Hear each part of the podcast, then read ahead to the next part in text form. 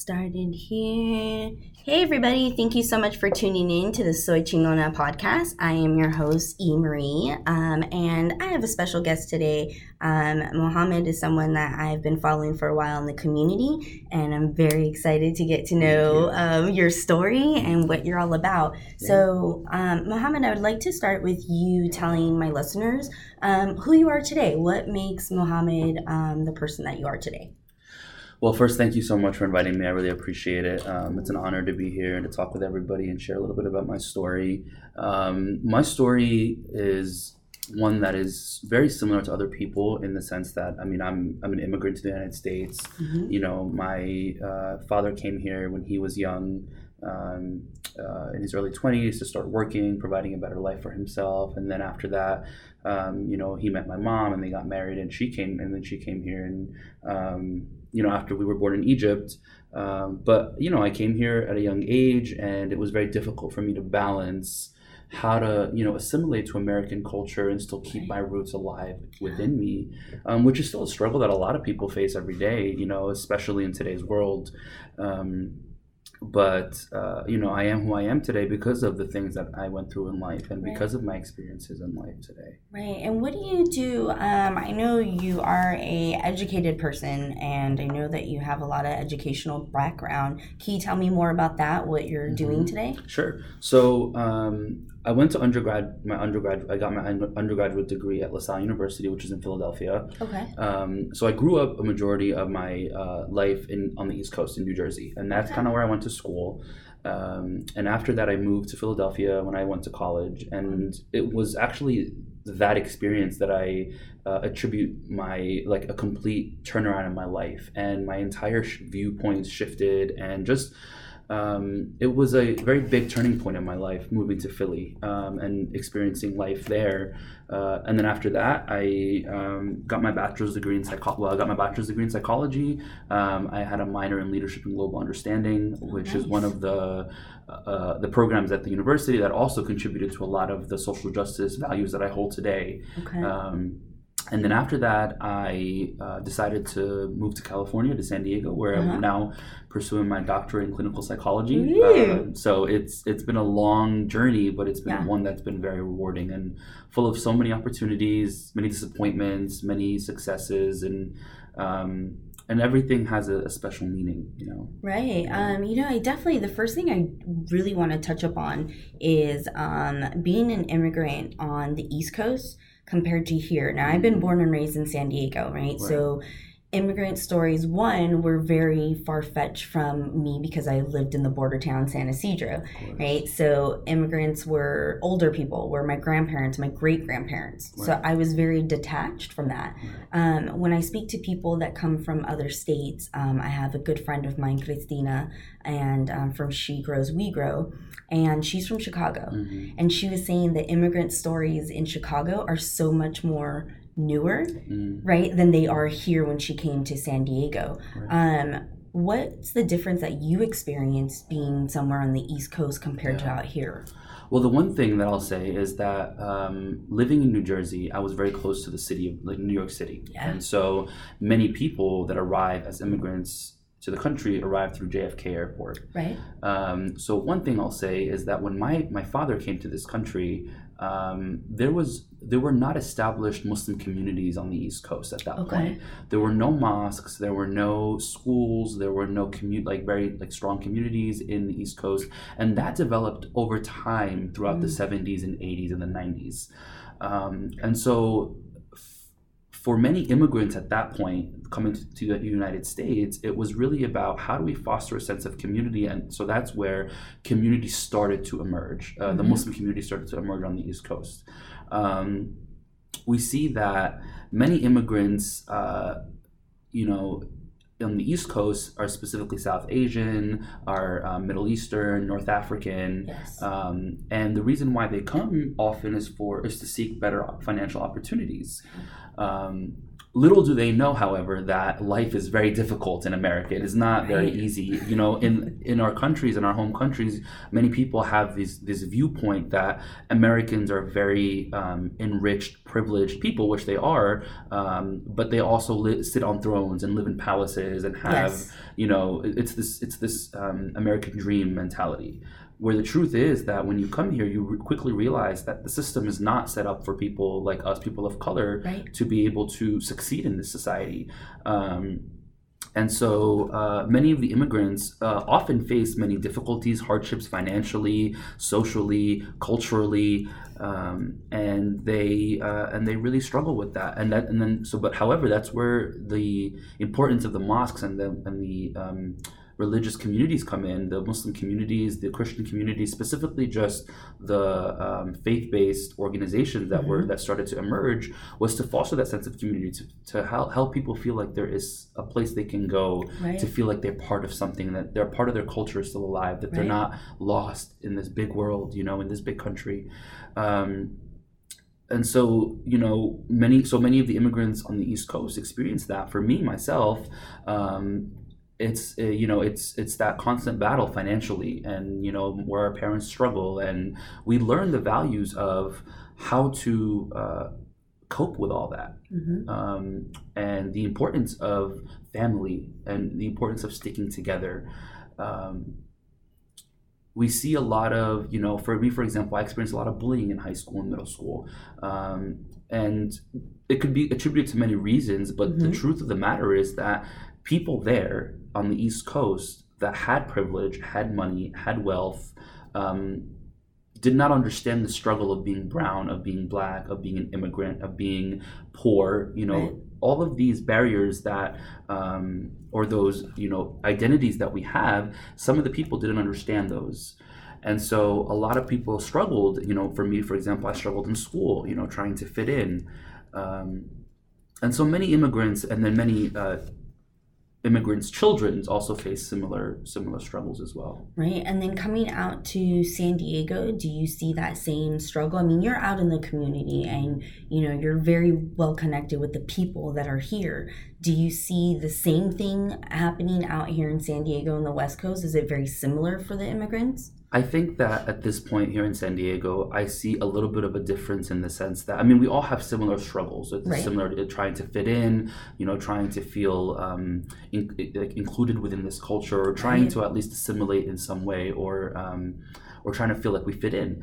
The problem is that here in, in San Diego, since we're so close to Tijuana and so, so close to Mexico, there's a very different dynamic. Yes. And uh, you see you see the um, the disparities in health. You see the disparities in finances, in in wealth, um, literally through like a border. It's right there. You see it. Um, and for here, from what I've seen, many people struggle um, in schools with bullying, for example. You know, we've been to um, schools in Chula Vista and San Isidro trying to advocate for kids that have been bullied in the community. Right. Um, and so, although the, the stories of the immigrants uh, I mean, they have similarities and they have differences, right? Mm-hmm. But for the most part, they're pretty similar in the sense that people struggle in the same ways. People have similar um, concerns and similar worries. Most recently, when we think about, um, since we are in a border town, when we think about uh, the migrants that have been coming to yes. try to seek asylum here. Mm-hmm. Back in the in the seventies and eighties, when our parents were coming, or when the first wave of migrants, those migrants were trying to come, it was a little bit much, a little bit easier of a process to do that. Now, um, immigrants are vilified; are they're they're seen as villains. They are seen as um, criminals, and right. they're criminalized. And so, when you think about the people that are trying to seek the same opportunities that. If you think about it, uh, the colonizers that came to America back in the seventeen hundreds, the sixteen hundreds, they also were seeking better opportunities. They were facing religious persecution right. in Europe. And so they came here trying to seek a better life for themselves. It's the same exact thing. The only difference is skin color. Yes. Right. And so when we think about through generations, through decades, through centuries, how the same, um, it's the same struggle, yet at the same time, uh, people of color are experiencing the same exact or even more issues. It's it's like immigration has not seen any sort of improvement yes. within the last, you know, it's gotten worse. It's gotten worse, exactly. Right. And the only difference is now you could you could sit and talk all day and all night about civil rights, and you can say mm-hmm. about how the civil rights movement was was crucial, and it was. It was a very important part of the history of this country. But if we think about it, what did it accomplish other than uh, you know, having people see uh, people of color as equals, which is right. very important. The truth is that all of the racism, all of the hatred, all of the bigotry never went away. It's still here. Right. It's still present. The only only thing is that it's been swept under the rug. And now you have a president who's been vilifying immigrants and yes. and criminalizing, uh, you know, uh, migrants, calling them illegal aliens.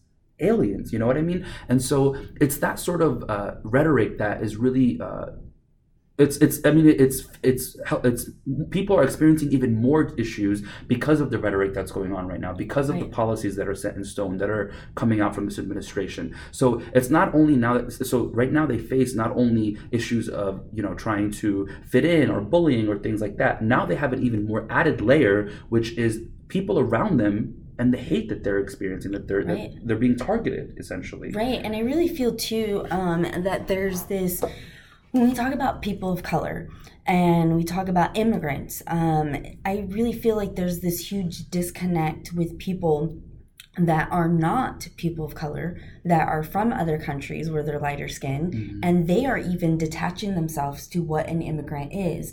Um, I had a friend of mine that was at work, and she was um, speaking Spanish to another colleague, and um, she had a woman, a coworker that was from France. Mm-hmm. And she got upset with them and said, I need you guys to stop speaking Spanish because I don't know what you guys are saying, mm-hmm. right? And mm-hmm. she looked, my friend looked at her coworker and she goes, okay, but I hear you speaking French all the time right. to your husband. Right. Well, that's different.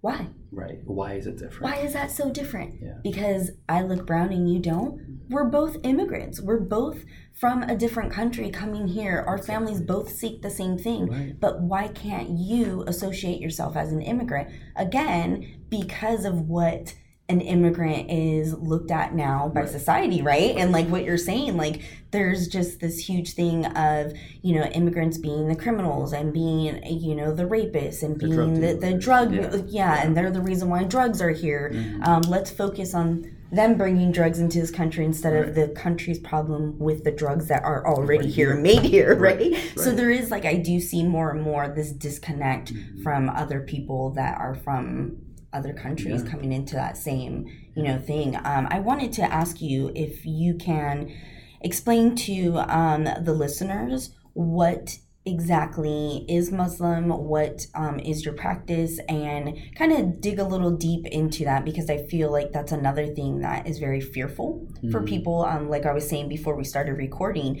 they hear that word and it's almost a yeah. trigger for them, yeah. and I don't understand why it's such yeah. a trigger. Yeah. So if we think about it, um, or if we examine the word Islam, right? That is the, Islam is the religion that I practice. It is the religion that many millions and millions and billions of people around the world practice every day. Mm-hmm. So Islam is uh, a word meaning peace. Um, it is, it's actually, uh, it means peace. And so who I am, what I identify is Muslim. And Muslim is like, that's my identity, is I'm a Muslim American. Mm-hmm. Um, and when you think of the word Muslim, that means submission. Right? Um, so think about those. So submission to God, right? Um, uh, religion of peace.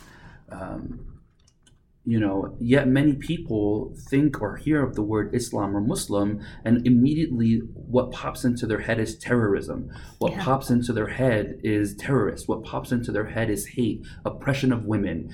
Many things that are not actually the case in, um, in modern day societies. And so myself, as a Muslim American activist, I am very, very involved in the Muslim community.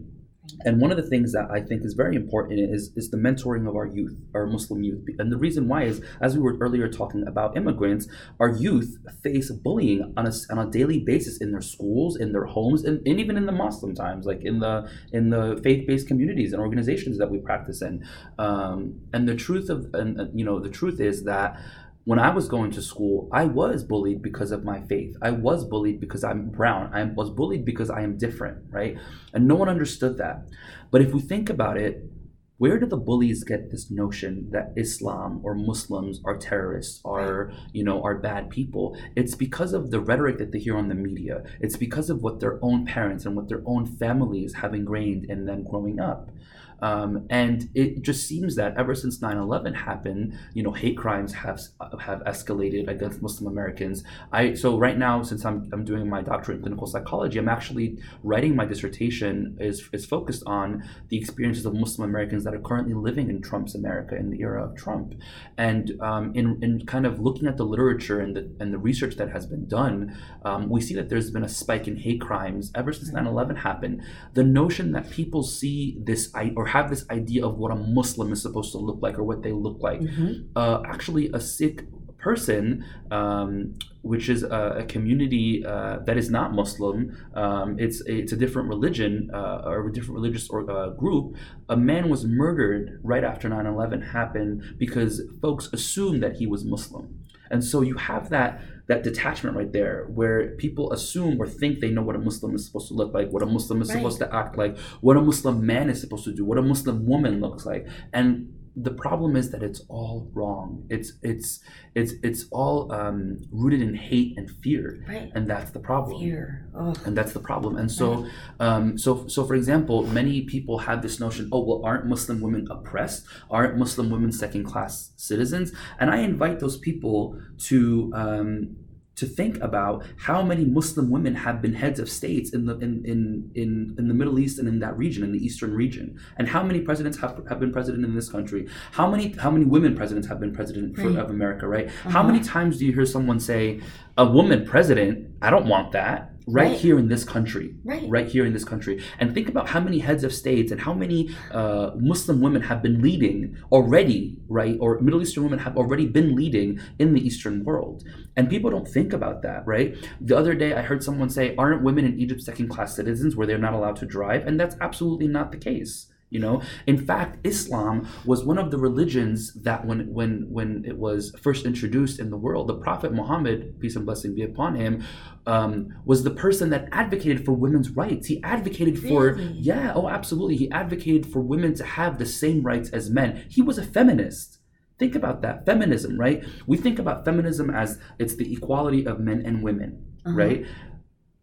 Uh, unfortunately, there was never the notion that we should include Black women in that, or people of color in that, right? Or or um, the L G B T community in that, right? right? Trans women, uh-huh. for example, and how they're seen as less than, you know? Um, and so the truth is that when we think about intersectional feminism, mm-hmm. that's what I think of, you know what I mean? It, and and unfortunately there is, there is that notion that people, um, again going back to, to Islam, is that people see women as second-class citizens when in fact people might see the hijab, which is the headdress that Muslim yes. women wear, as a, sort, as, as a form of oppression, when in fact for many, many women it's a sign of empowerment. It's a sign of reclaiming our story. It's a sign of, it's a sign that of... That just gave me chills right now. Like it really did yeah. because that that is so powerful mm-hmm. that you know, for my listeners to hear that and listen to, because like I said, when when you're fearful, right. you're scared of getting educated exactly. on the things, right? And so you just start thinking of all these things that people around you say, right. and then you come with the, up with all these assumptions of yeah. who these who people are. are. And that's one of the main things that I often uh, run into in my work is people come to me, and often it's not about having a conversation. It's about, how do I find the most suitable way to attack you because I want to, right? Mm-hmm. Because I don't believe in what you believe, or I don't identify with your culture or your religion or your identity, right? Mm-hmm. And in those moments, I ask those people, have you ever spoken to a Muslim American in your life? Have you ever stepped foot into a mosque before? Have you ever picked up the Quran, the holy book, and read it in context? And the answers are usually no, right? Right. And so I invite them, I say, I invite you in this moment to come with me or speak with a Muslim American woman, speak with someone who is part of the religion, who has who identifies with that, instead of having your own biased assumptions about who they are, who we are, who I am, who I identify, who I identify as. Speak with us, talk to us, learn more about us, right?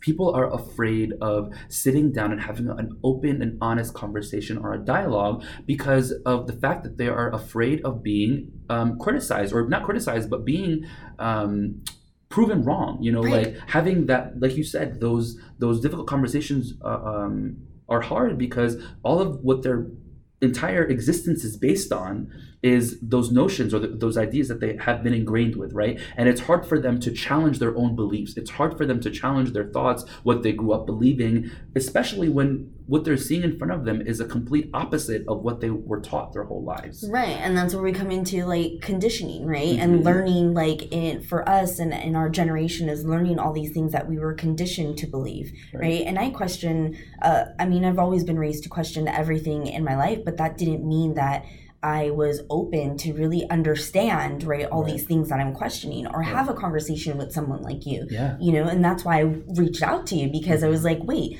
I've never sat and had this conversation. So if I haven't, how many people are out there that right. haven't been okay with doing yeah. the same thing, yeah. you know? Um, I want to ask you, um, when it comes to religion, um, my mom had a conversation with a gentleman um, that was, she lives out in Lemon Grove, and she was at the grocery store, and some guy had randomly actually came up to her and um, was kind of giving my mom, like, I don't know what you would call it, but sort of like a reading, where he went up to her and he was like, hey, I see that you're really holding on to something that you need to let go of. Mm. And very randomly, my mom was like, I don't know who you are. You're making me feel uncomfortable. Like, and um, the guy continued, and he was like, you know, I really, I really pray for you, and I hope that you are able to let go whatever's in your heart.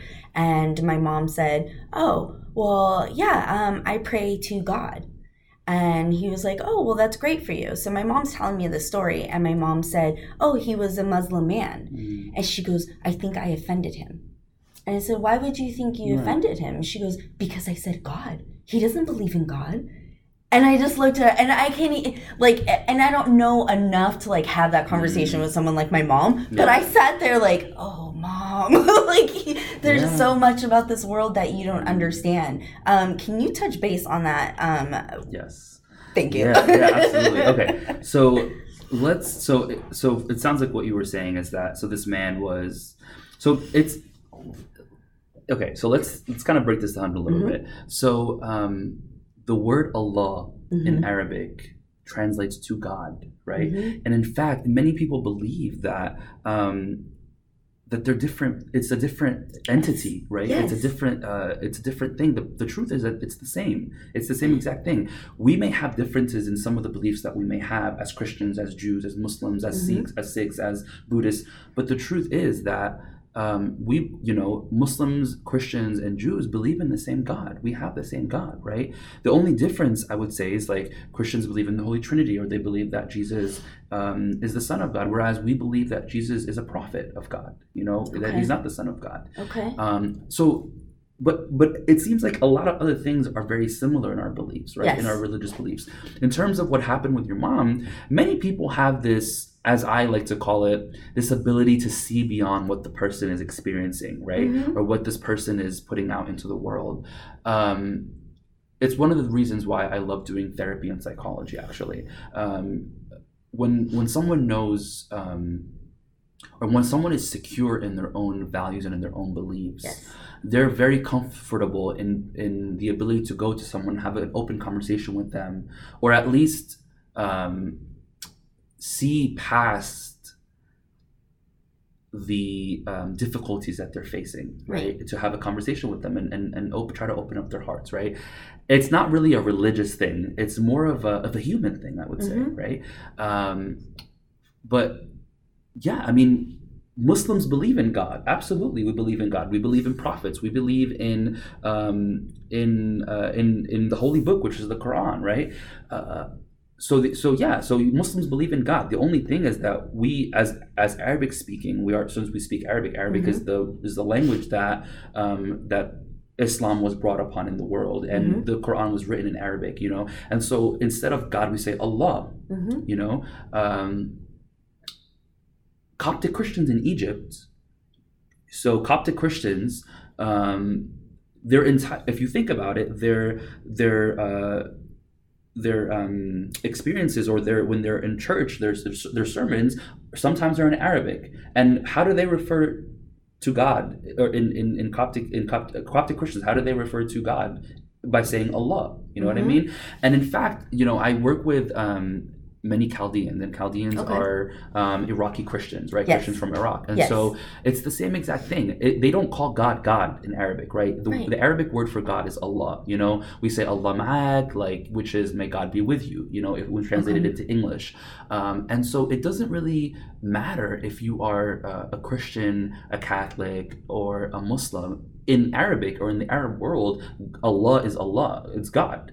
You know what I mean? And many people often confuse that notion that they yes. believe that right. that God is different than Allah, you know? Right. Um, when in the, when in reality, it's the same. It's the exact same, except it's just a different or a translated, it's the translation of the word God in Arabic. Right. It's just, again, those, those disconnection, right, of mm-hmm. your understanding of what that person is. And it's just like, in that conversation with my mom, it just really tripped me out, because I was like, wow, you...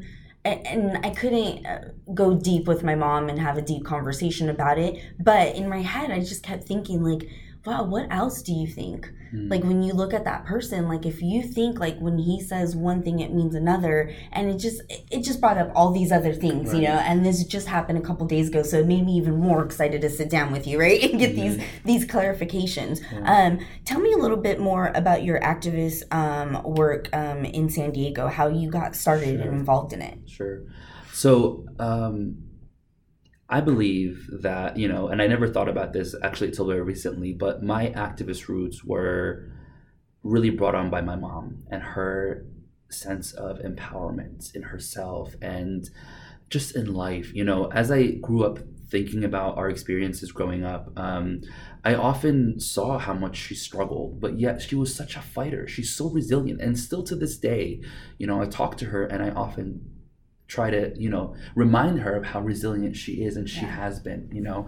Um, but it's it's it's interesting because the word resiliency, it's not something that you can explain in Arabic. It's something you feel. It's something that you have to experience. Mm-hmm. Um, but uh, when I was younger, I remember like going to process, protest in Palis- uh, for Palestine, you know, in Washington, D C and in New York City.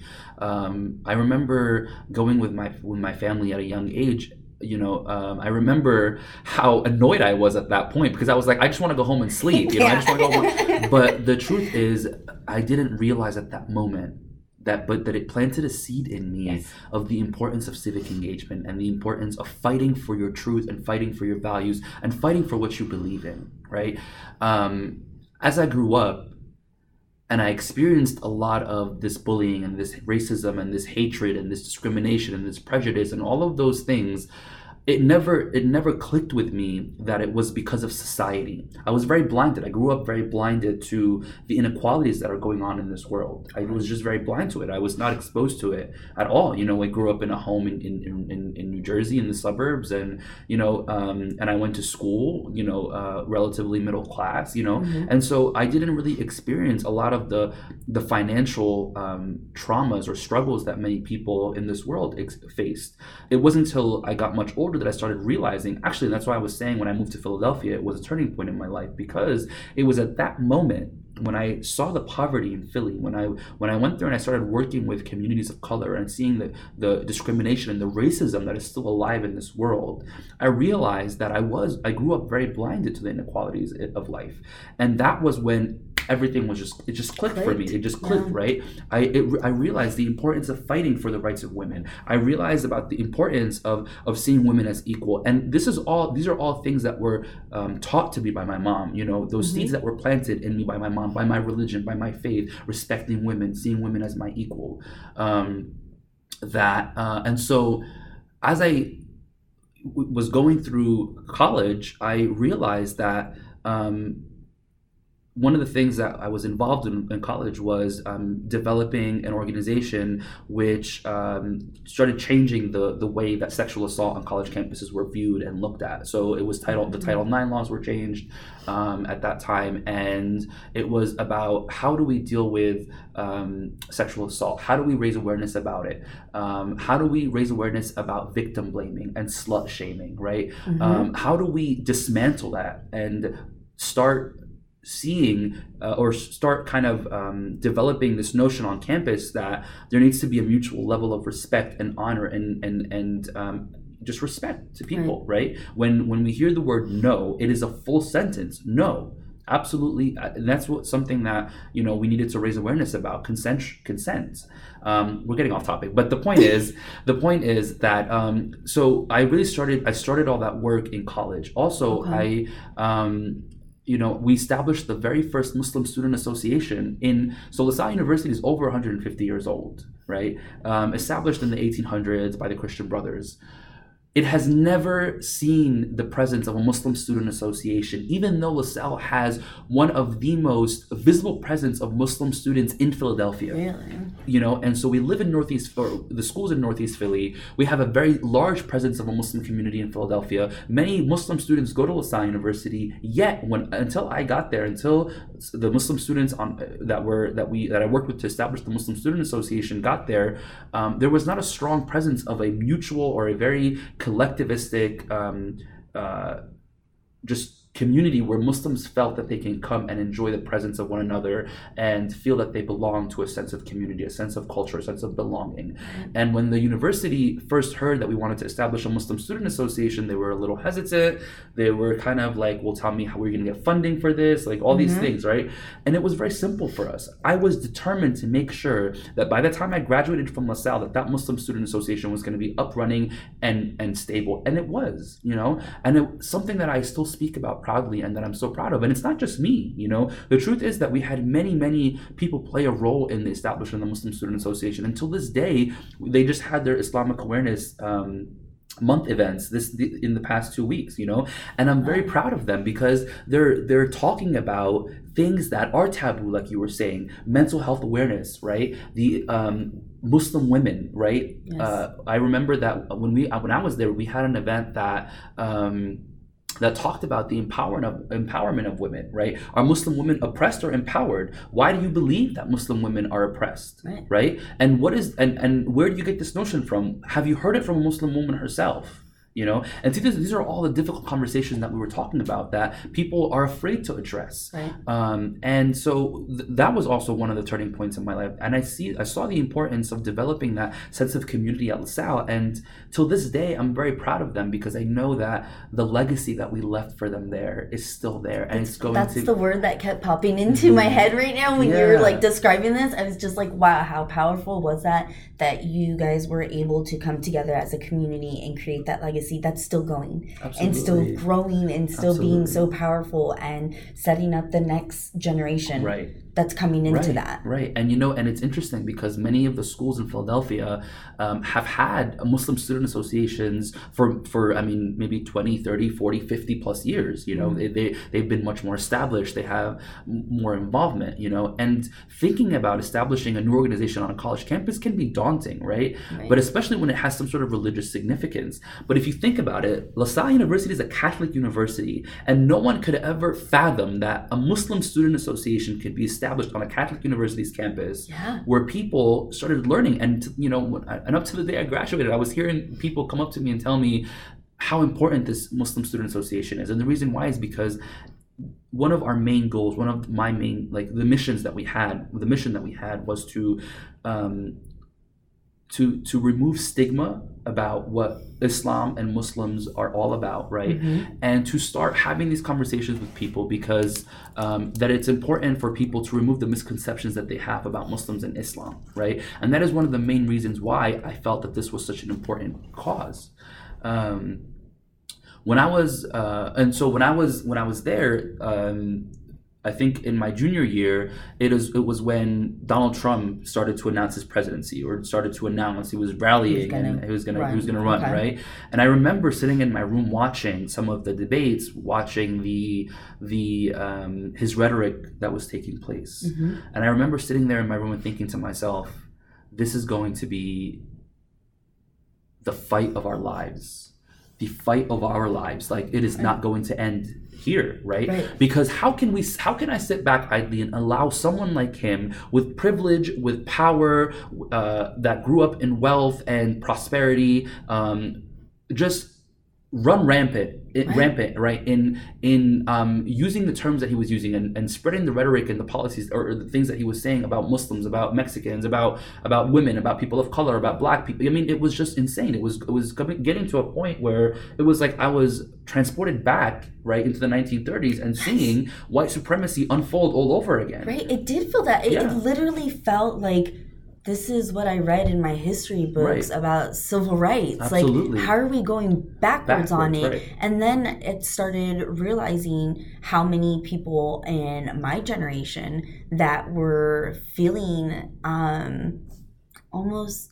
empowered yeah. on the other side of it, mm-hmm. where, and again, like in our world of social media, right, um, I started seeing people stick up for Trump mm. and people that I grew up right. with and people that I right. were very close with. Absolutely. And it blew my mind because then again, I started looking at it as if, are you thinking for yourself and really looking at what this person is saying? Or are you really just going with the conditioned of what right. you've heard growing up, and Absolutely. This is what your parents exactly. heard, and this is what, you know, I was really shocked by um, some of my neighbors um, in the community that we currently live in and I went to high school in, mm-hmm. um, because there were literally girls my age that were sticking up for Trump mm-hmm. and that were sticking up for everything he stood for, but yet I would see them on the street and they would have a big smile, oh, hey, Erica, right. how are you? Right. How are things going? It bothered me so Absolutely. Much because it was like, all that yes. stuff you just posted on your social media, you're talking about, about me. me. Right. And I don't think you're making that connection exactly. because you now have seen me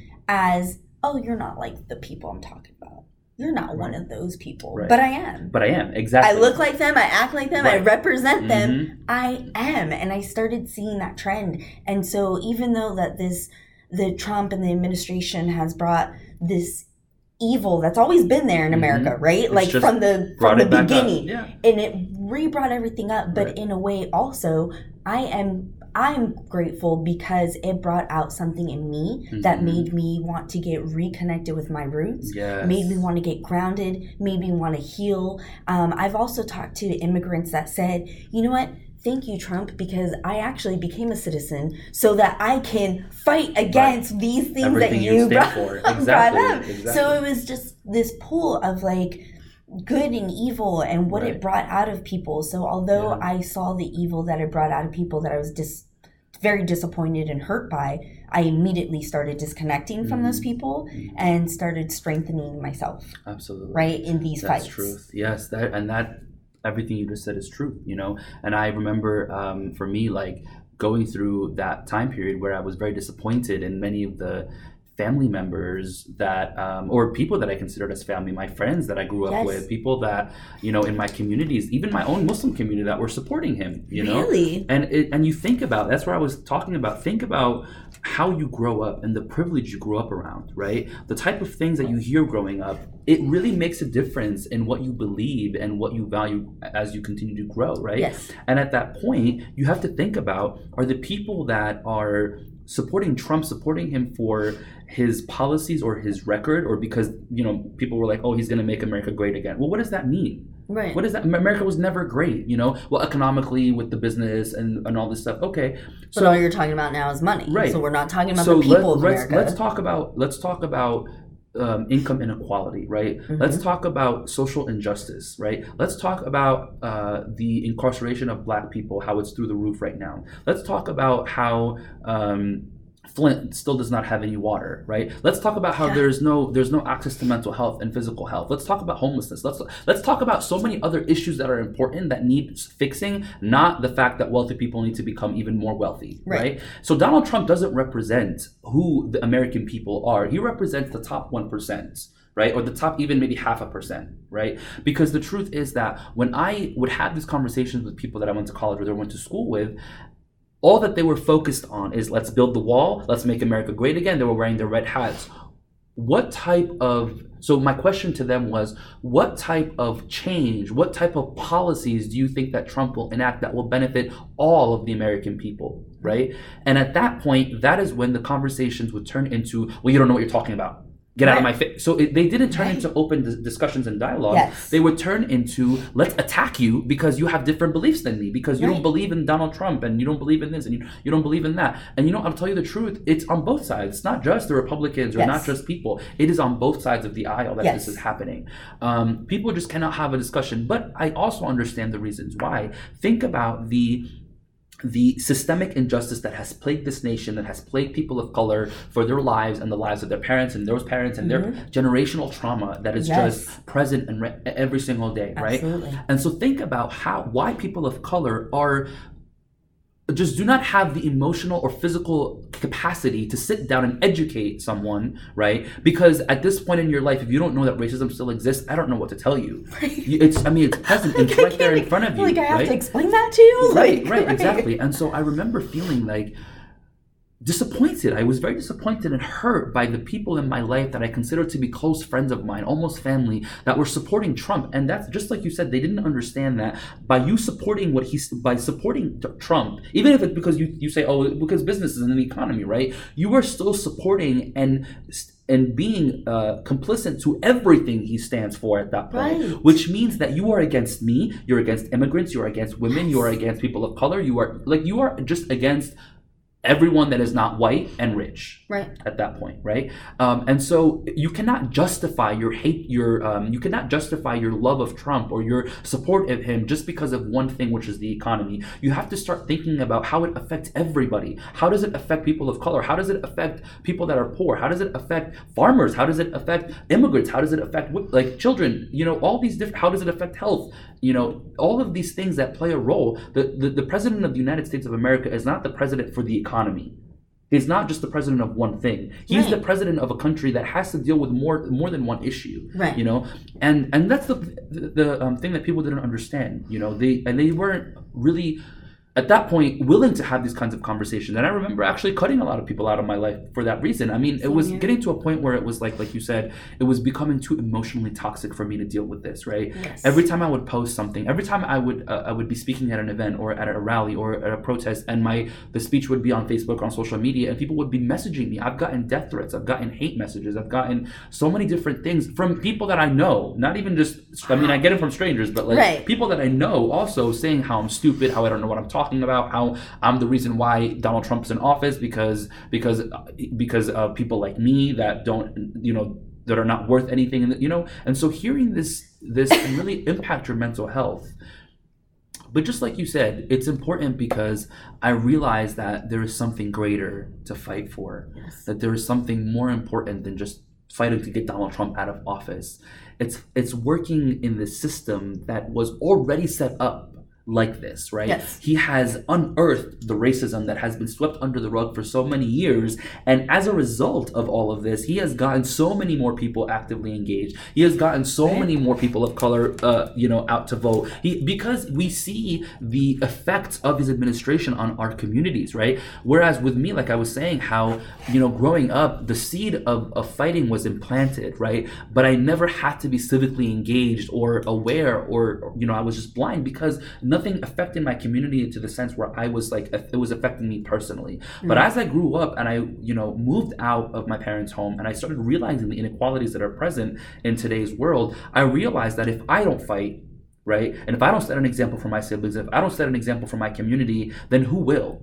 Right? That I have to be part of that change. I can't sit back and be like, someone else is going to do it. Why do right. I have to do it? Or like that saying is like, okay, when your grandchildren are in right. school, right? right? And they're going to read this History, stuff. And yeah. they ask you. Exactly. What were what, you doing? What were you doing? Where right. were you? Where right. did you stand? Are right. you going to feel comfortable saying, right. I stood on away. this side of the yeah. administration, or I stood away right. and kept away from it. You know, and for me being a Latina, you know, every time I would go out and go to the marches, right, and go to the rallies and stuff, and I started posting things and I started being vocal, right, and finding my voice in my community.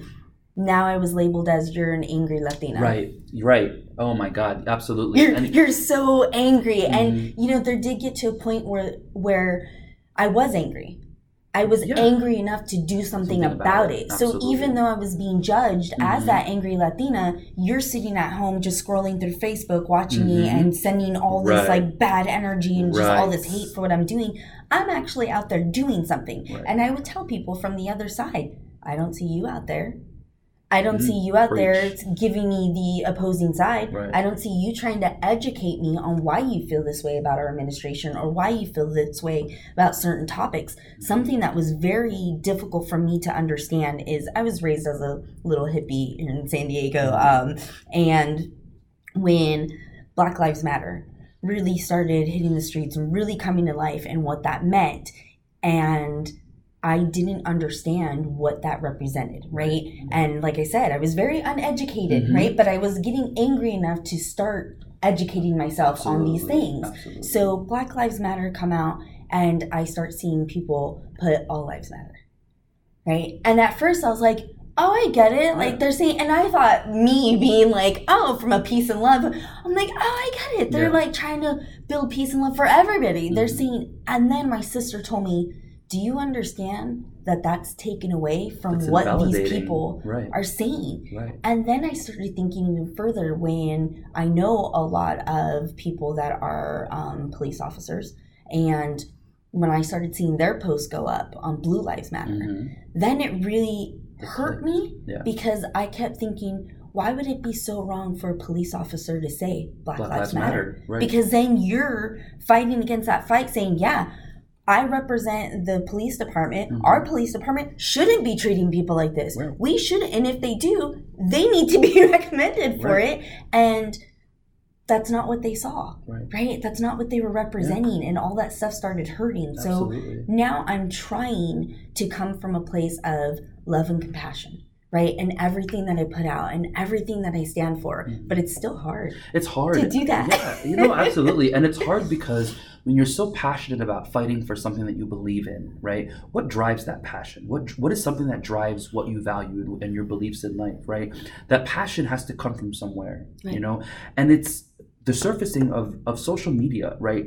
Videos on social media, it's no longer something that you hear about from other people of word of mouth. Yes. It's something that you now physically witness on yes. the computer screen, right? And so it stirs up emotions in you. Mm-hmm. It stirs up emotions, and you have to do something with that emotion, right? And so you could choose to actually be vocal about it, right? And say Black Lives Matter, because why don't Black Lives matter, right? Why do we have to invalidate the community by saying Blue Lives Matter or, or All Lives Matter, which is something that I wasn't educated about either, right? And so it had to take, it took me to be honest with myself and say, I need to sit down, I need to have a discussion with somebody, conversation with yes. somebody, and be yes. open about it, and yes. just understand it from their perspective. Yes. You know, it's interesting because many of the way, a lot of the ways that we live our lives is very much rooted in psychology and the theories that we study in psychology, right? So think about, if we think about Carl Rogers, which is one of the psychologists who actually came to the school that I, the graduate school that I'm, you know, studying at right mm-hmm. now to lecture here and teach here, um, is that he was a proponent of person-centered therapy or client-centered therapy. And so what does that mean? That means understanding the world from your perspective, not trying to challenge the person and try to be like, well, what about this side of it, right? What about that perspective? No, it's about trying to take steps in understanding the world from their point of view.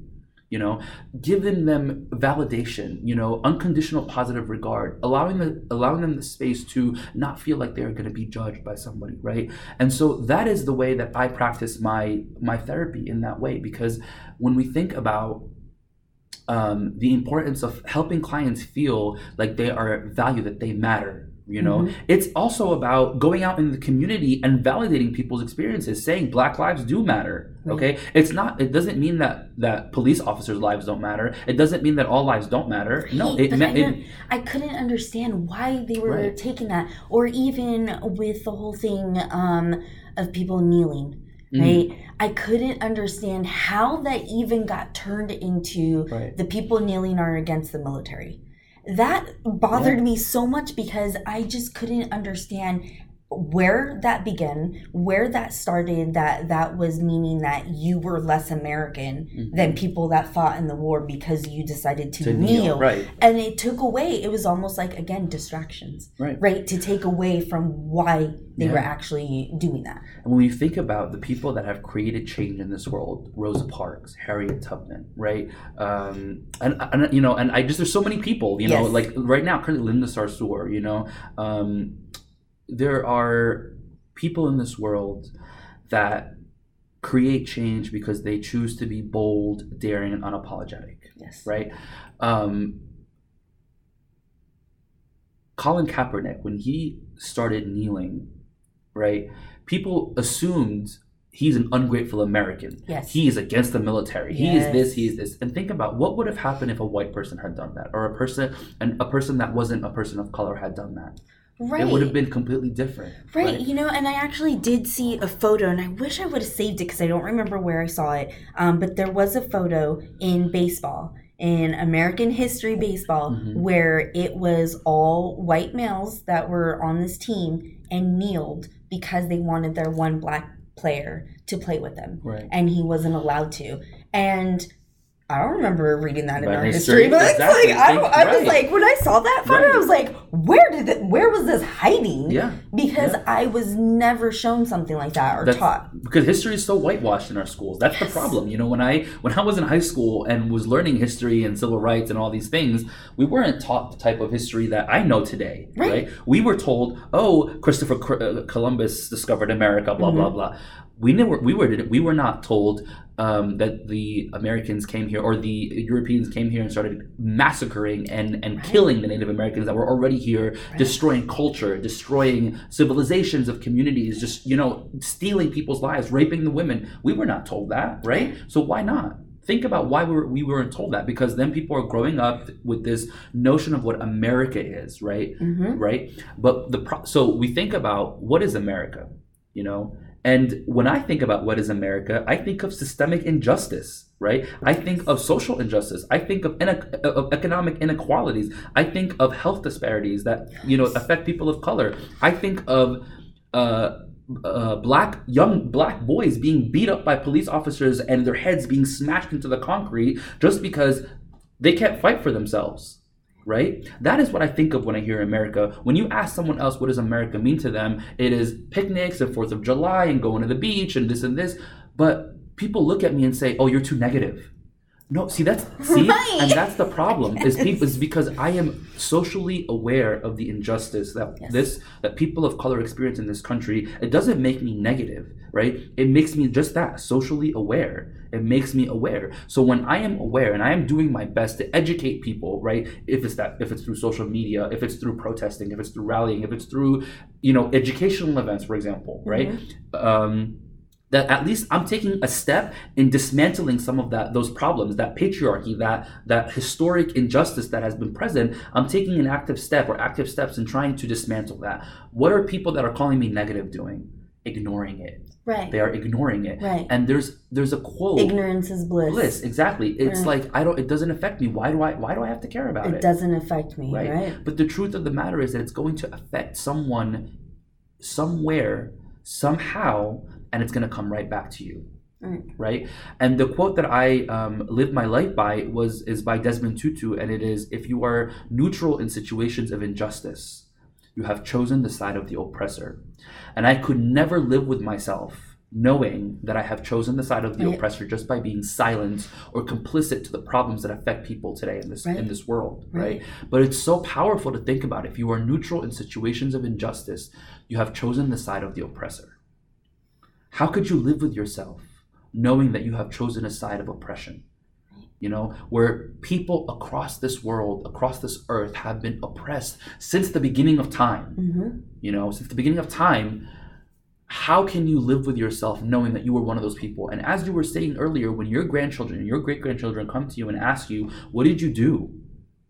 Right? Where were you when this was happening? And you you have a choice to make. You know, you have a choice to make. You, we all have choices to make, you know? And it's not just about letting other people take care of it. It's about finding empowerment within ourselves to be active and be vocal and be aware enough to be able to spread um, knowledge and truth.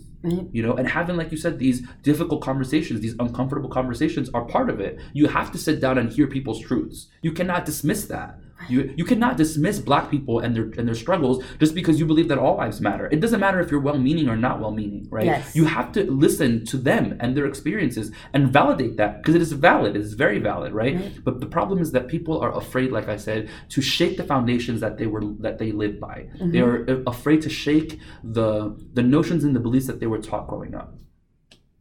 So.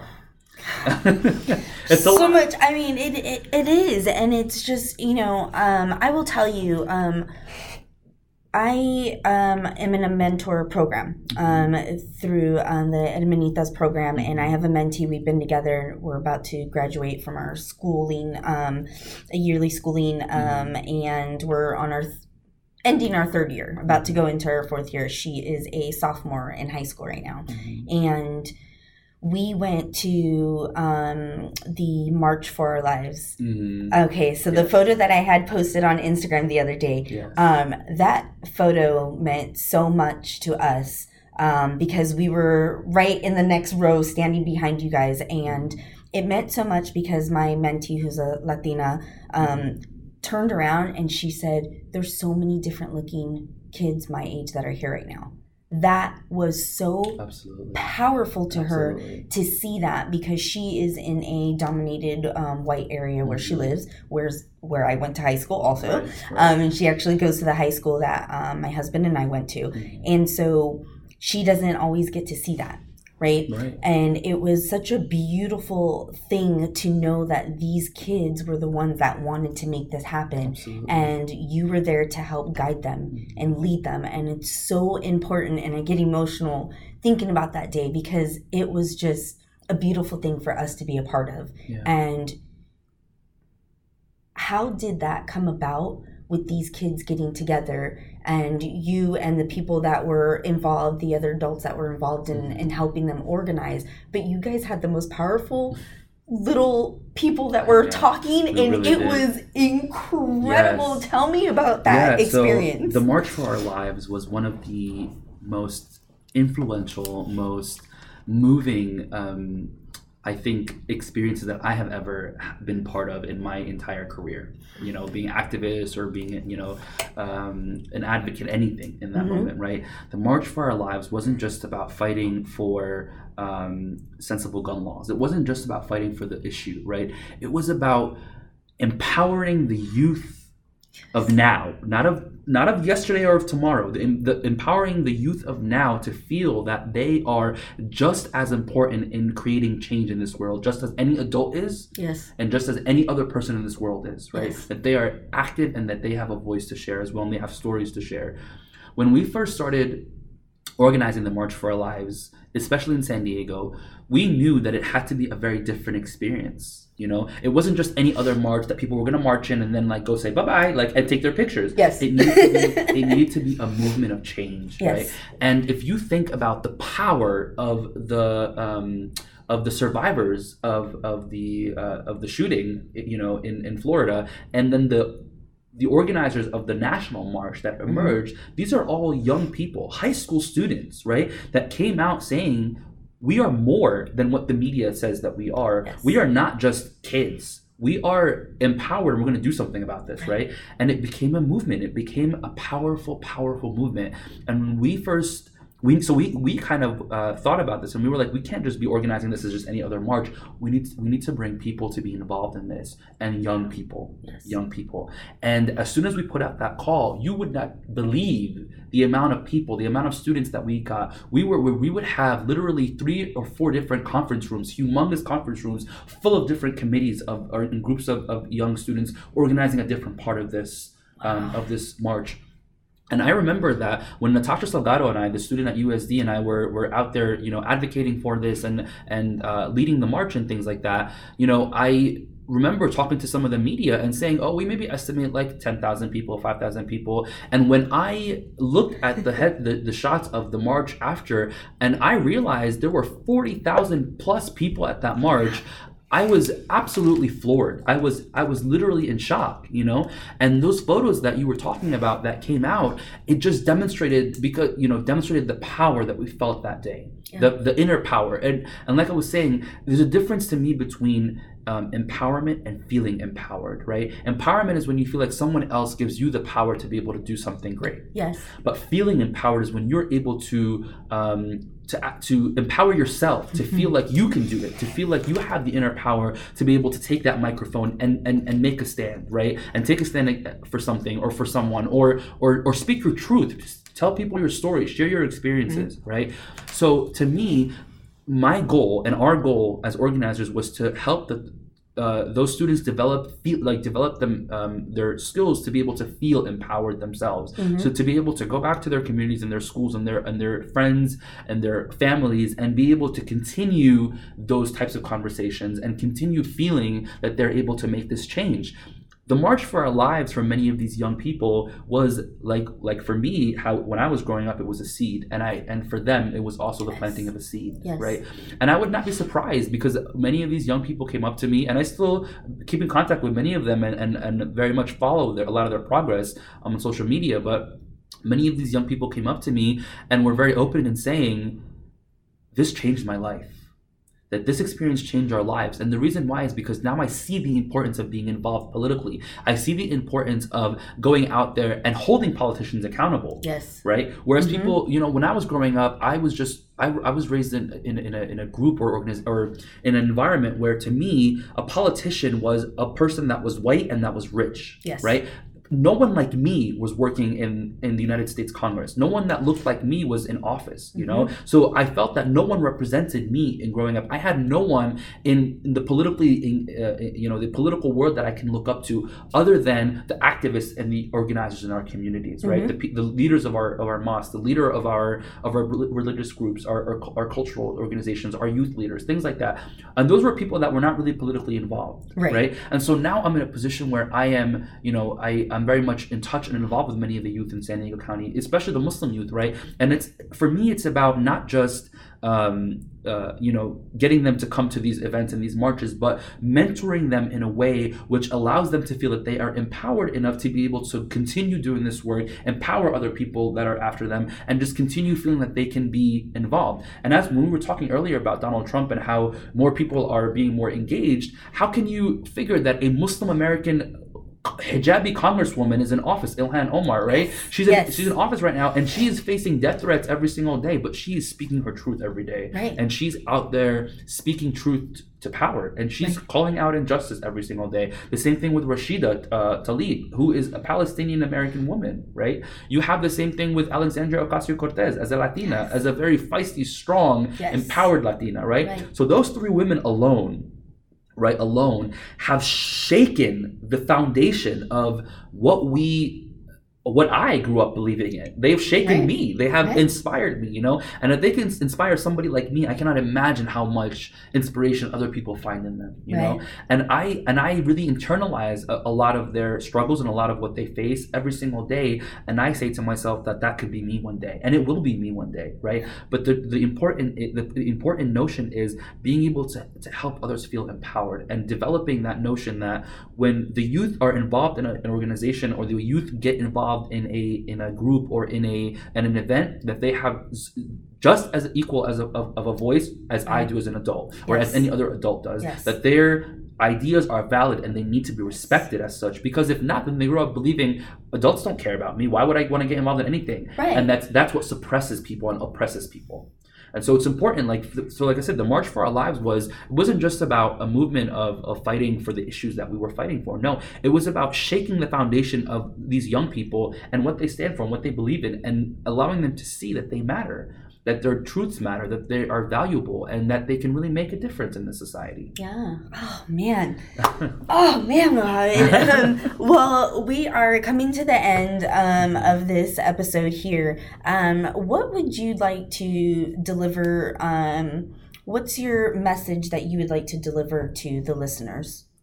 What do you want to leave wow. them with? Um, You're all so well, much. I mean, it's, you know, it's it's to be honest with you, I think one of the most important things in life is seizing your moment, right? And the reason why I say that is because if you sit and wait for your moment to come, it will never come, right? It will never come because you will always sit and wait and wait and wait. And there will always be right. obstacles in life that you will face that will continue to help you. I mean, that will continue to kind of, to, to, to, to want you to continue to wait, wait and wait, right? But the truth is that many people feel um, that they do not seize their moment because they don't feel empowered to, because, that, because they don't feel that they matter, because they feel that other people won't listen to them. They don't have the energy or the ability to feel that other people will, will take them seriously, right? But my advice to everybody out there that's listening, right, is take the, the time to feel what are, or ask yourself, what are your values that you stand for in life, right? What kind of a difference do you want to make in this world before you before you leave it? Right, your right? legacy. Your le- what is the legacy you want to leave? And not just for yourself, but for many other generations that are coming yes. after you, right? And whatever that truth is, whatever that moment is, whatever that whatever that experience is that you want to accomplish, do it and seize your moment. Don't wait for anyone else to try and empower you, or don't try for don't try um, to wait for anyone else to kind of push you to do it. You have to find the inner power to be able to do it, that inner empowerment, like I was saying, mm-hmm. right?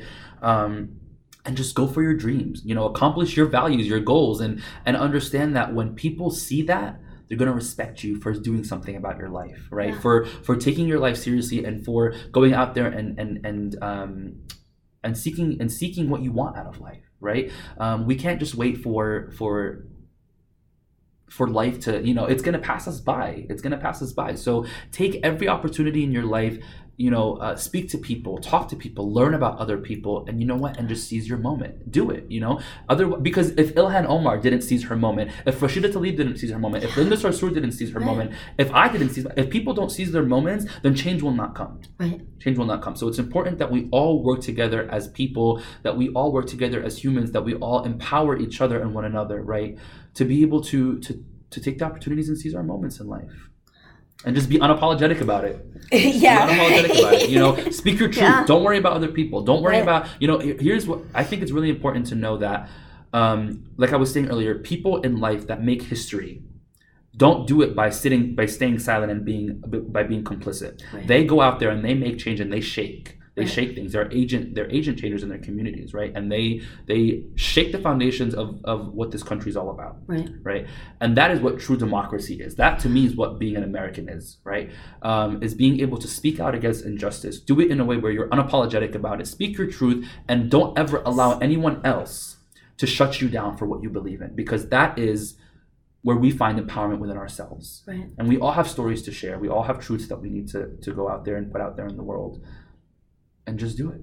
Yeah, just do it. I can't thank you enough, yeah. Mohammed, for taking the time to uh, talk to me today and give me, I mean, you're, you know, I have a fire, right? And I've always been a very fiery Latina. Mm-hmm. Um, but sometimes, uh, not sometimes, I mean all the time with creating a, a platform and this podcast, I need people like you to put that fuel in my fire, right? To keep me going and to keep me wanting to keep putting myself out there, wanting to share my truth and share the truth of others that are around me in my community. And to be able to connect with someone like you is very special to Thank me, you. you know, and it's something that I do not take for granted, mm-hmm. you know, so I appreciate you and your time. Thank I you appreciate so your energy Thank and you. I appreciate what you are trying to convey out there. Not trying, what you are putting out there, right? Yeah. Let me take that try and let me back up, because you are not trying, you are there and you are out there and you constantly